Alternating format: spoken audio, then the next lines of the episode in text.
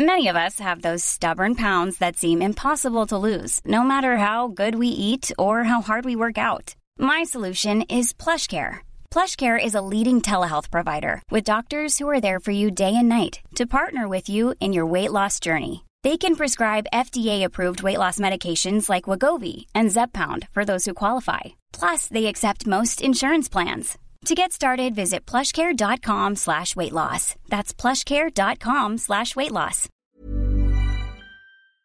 Welcome, friends, to another r slash malicious compliance video. Today we've got some crazy stories, and our first story of the day is from Life According to Me 83. You can give a dollar off if it helps you make a sale. Back in the early 2000s, I was a college student working at Blockbuster. At that time, it cost $3.70 to rent a movie, sometimes for just two nights, and the late fees were insane, as most who were adults at the time remember. We had this barcode on the side of the register we could scan to give a dollar off a movie rental, but only when it helped us make an additional sale. The idea was to help push the overpriced candy and give a dollar off a movie rental, so Blockbuster started a fundraiser for St. Jude's. No incentive at all for employees to get donations, but of course it was for a good cause. I wanted to ask everyone. I got annoyed because people would spend a ton of money on late fees and more movie rentals and crap they didn't need, but I asked everyone on a Saturday night in the busiest blockbuster in the entire state to donate, and got two people out of several hundred to donate a dollar. The next day, I realized I had to scan a piece of paper so the dollar donation would ring up. Hence, the donation was technically an additional sale. So I started a new campaign of my own. Anyone who agreed to donate a dollar to charity got a dollar off their movie rental. For the next three weeks until the charity partnership was over, with the customer's permission, I took $1 off the movie rental each time and scanned the barcode for the $1 additional sale that went right to charity. The customers were happy because they could pay the same price and help a good cause, and I got to help collect a few thousand dollars for that cause, putting Blockbuster's own upselling methods to work against them. Honestly, what OP did here was super smart. And let's be honest, if you're working a job like that and you can give a dollar off to anybody, you know, to help make a sale, would you be handing that out left and right just to cut some people some slack? Let me know in the comments down below. Our next story is from Filigree's daddy Leave Management. Have I mentioned how much I hate shore postings? For those that haven't seen my previous malicious compliance, I'll create a brief background. During my time in the Navy, I was posted to a shore based workshop with more people than it needed.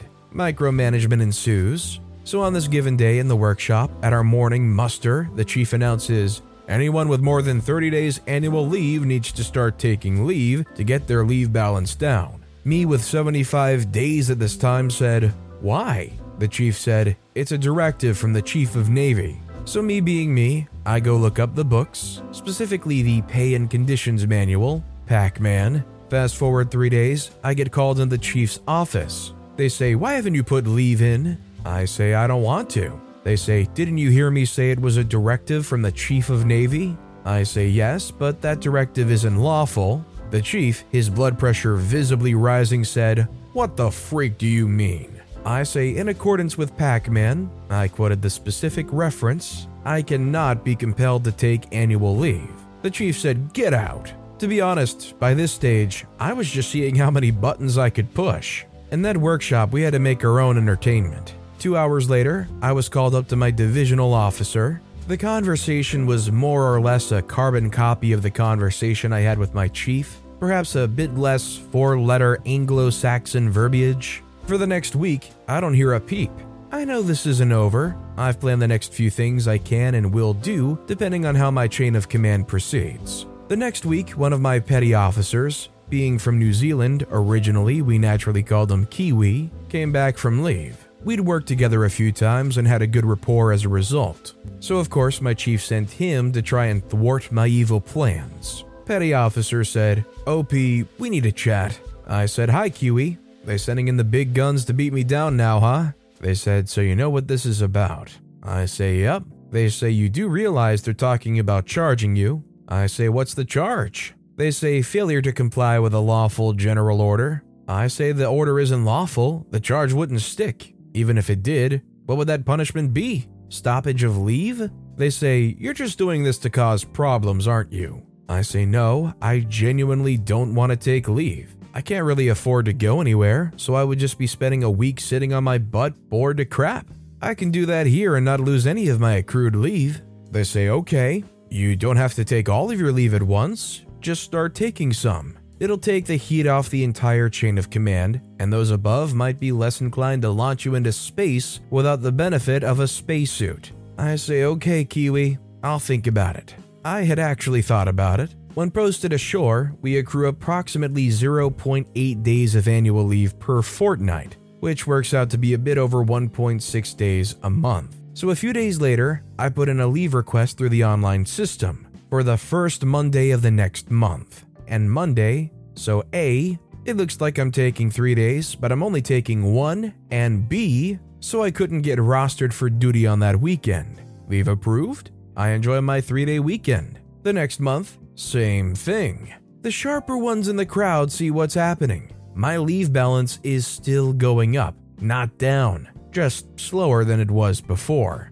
After about three months, I get asked why I'm not putting anything in the reason for leave section of the online form. I point to the line on the form that says quite clearly that reasons don't need to be provided for annual leave requests. Please just put something in that space. So the next month, reason for leave, mental health day two months of that, then please don't put that in. So the next month, reason for leave, they're making me do this, I don't want to. That made them angry. The ear blistering I got for that one is definitely not PG, but the point was made on both sides. From then on, my one day off a month was leave management. They were so happy when I got a sea posting later that year. I still wonder if they ever realized that I wasn't actually getting my leave balance down. What did I do with my Mondays off work? Day drinking. I actually found a venue near the biggest markets in the state that has lingerie waitresses from 9 a.m. to noon on Mondays, plus a few other places that had similar service over lunch and the early afternoon. Good times. OP really made a time of it. The times they finally were like, okay, fine, I'll take one day a month off. They really went off and tried to celebrate that day, apparently. I would just love to know the people above him what they would think finding out that OP's mental health day was actually day drinking at these venues with lingerie waitresses from 9 a.m. to noon. By the way, if you're enjoying these stories, make sure to hit those like and subscribe buttons down below so you never miss any of my daily videos. Every video has awesome stories, like our next story from Lungbong, automated my useless boss out of her job. This happened a few years ago. I was a data and reporting analyst and did all the ad hoc reports for the company. My boss, we'll call her Carrie, was useless. She was one of these people that was always late, left early, and took days off at short notice. The only thing of value she did was all the regular reports sales, revenue, etc. We suspected she got away with it because she was having an affair with her boss. We'll call him Stuart. Our CEO was a fairly decent bloke. He'd look for ways to cut costs and would pay regular bonuses for the best cost saving initiatives. Carrie was very keen to submit ideas and encouraged us all to automate our tasks so she could try and take credit for the savings. On one of her skeeve days, which coincidentally Stewart was sick as well, the CEO was desperate for the sales report my boss does. I said I'd give it a look and see if I could get it done. Normally, she'd spend two to three days doing it each week, but the CEO wanted it that afternoon. A quick inspection of the data showed it would be quite easily automated, so I knocked up the necessary script and got it over to the CEO, who was super impressed that not only had I gotten it done in a couple of hours, but also that it could be updated whenever he needed it. He asked if I could also look at the revenue, churn, and a couple of other reports. Over that afternoon, I automated everything my boss did. Both Carrie and Stewart were back in the next day, but were immediately summoned to the CEO's office before being suspended and sent home. Turns out the CEO knew they were having an affair, and all the times they were sick or late or had to leave early was so they could sneak off and hook up.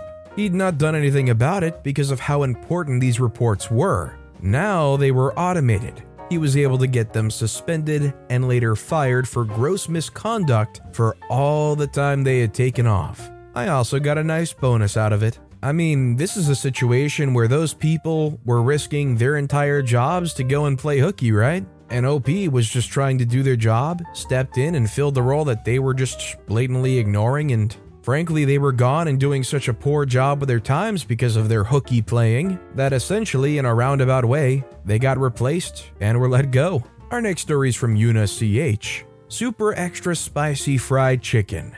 I used to work for a big local fast food chain in the Philippines called Jollibee. I worked as a dining crew there, and my job was to serve the customers. I was just fresh out of high school back then, around 2016. Our store operated from 6 a.m. to 12 midnight, and one day, right when we were about to close down for the day, a woman in her mid 20s came in with another girl. This woman was a bit tomboyish, and just looking at the way she moves, I can tell she was a hot shot. After she got her order, she and the girl she was with sat at the seat at the most isolated corner of the dining area. After a few minutes, her order came out and I served it to them. It was one spicy chicken and one classic chicken, both with rice and drinks. Just a bit of context our spicy chicken is actually just your regular chicken, sprinkled with very hot chili powder. The tomboy, who clearly is the one who ordered the spicy chicken for herself, took a look at the chicken, and in the most alpha male energy she could muster to impress the girl, she asked me to return the chicken to the kitchen and make it spicier. I just wanted things to be done so I can get back to cleaning, so I just took the chicken back to the kitchen and asked the fryman to add more spicy sprinkle to it. The PC, the one in control of the whole kitchen, interrupted and offered to make the chicken spicier instead.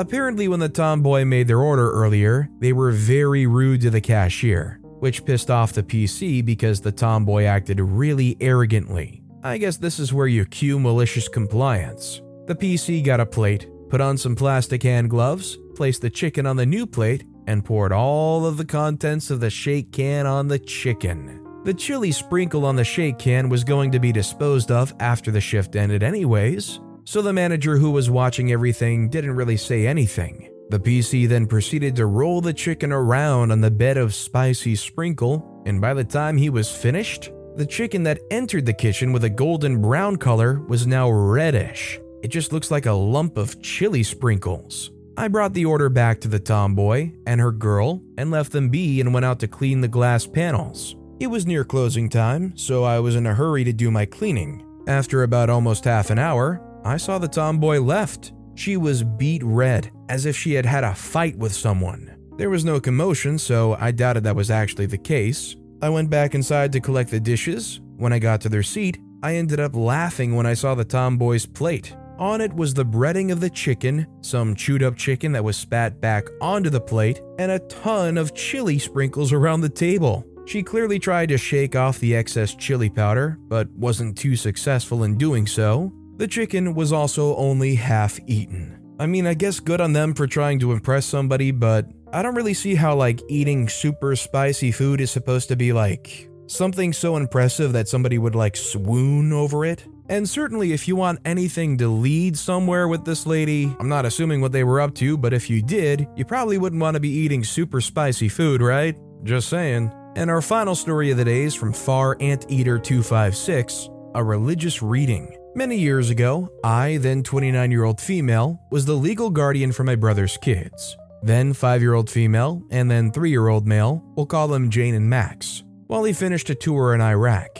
Not getting into the circumstances, it's enough to say the kids were in a pretty traumatized state, and it was my job to make them as okay as possible while all the legal crap involving their mother was making its way through the courts. Their mother was permitted some supervised contact, and she could give them gifts. I should also mention that their mother is a Christian, in name at least. This has little bearing on the story. I wasn't a parent myself yet, but this was pretty straightforward to me. Make sure they feel loved, give them a sense of security, give them normal routines, etc. All in all, things were as okay as they could be, given the circumstances. One of the normal routines I implemented was the reading of bedtime stories after baths and toothbrushing, which had never been a thing in their lives. They absolutely loved it, and I was scrupulously fair about it. One day, Jane's story was read first, and Max's was read second. The next day, Max's story was read first, and Jane's was read second, etc. One day, sister in law gave the kids little Christian books, which went on their bookshelf with everything else.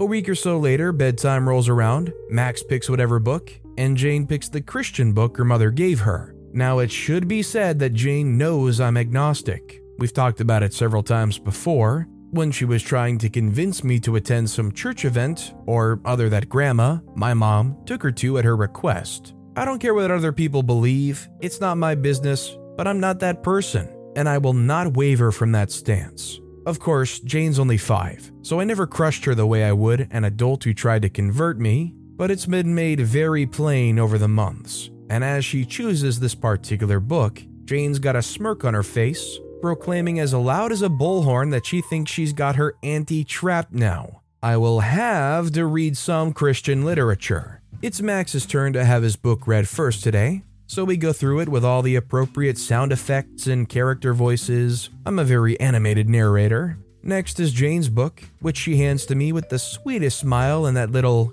gotcha glint in her eyes. You sure this is the book you want? I ask. Oh, yes, Auntie. All right. I opened this little Christian book, smiled sweetly back, and proceeded to read that book. Oh, Lord, in the most dramatic preacher voice I can summon. In the name of Jesus, amen. Think Kenneth Copeland, with all the accompanying shoutiness and theatrical pauses. I could barely keep a straight face, and Max didn't even bother trying. He was laughing so hard he almost peed himself. After the heavily dramatized reading, I closed the book and handed it back with a smile. Jane gave me a hug, which I wholeheartedly returned and said, I'm sorry, Auntie. I won't ask you to read Jesus books anymore. Honestly, it was a really cute story, and considering the maybe potentially touchy subject here, it actually turned out really nicely, and I think it just speaks to how good of a guardian OP is and how good they are with kids. But with that said, that's all the time we have for today. Now, if you want to hear another malicious compliance story that was even more insane than the ones in this video, click on that left video, or if you missed my latest video, click on the right. But with that said, I'll see you all next time for some more stories. Even when we're on a budget, we still deserve nice things.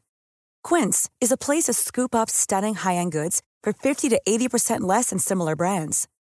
They have buttery soft cashmere sweaters starting at $50, luxurious Italian leather bags, and so much more. Plus, Quince only works with factories that use safe, ethical, and responsible manufacturing. Get the high-end goods you'll love without the high price tag with Quince. Go to quince.com/style for free shipping and 365-day returns.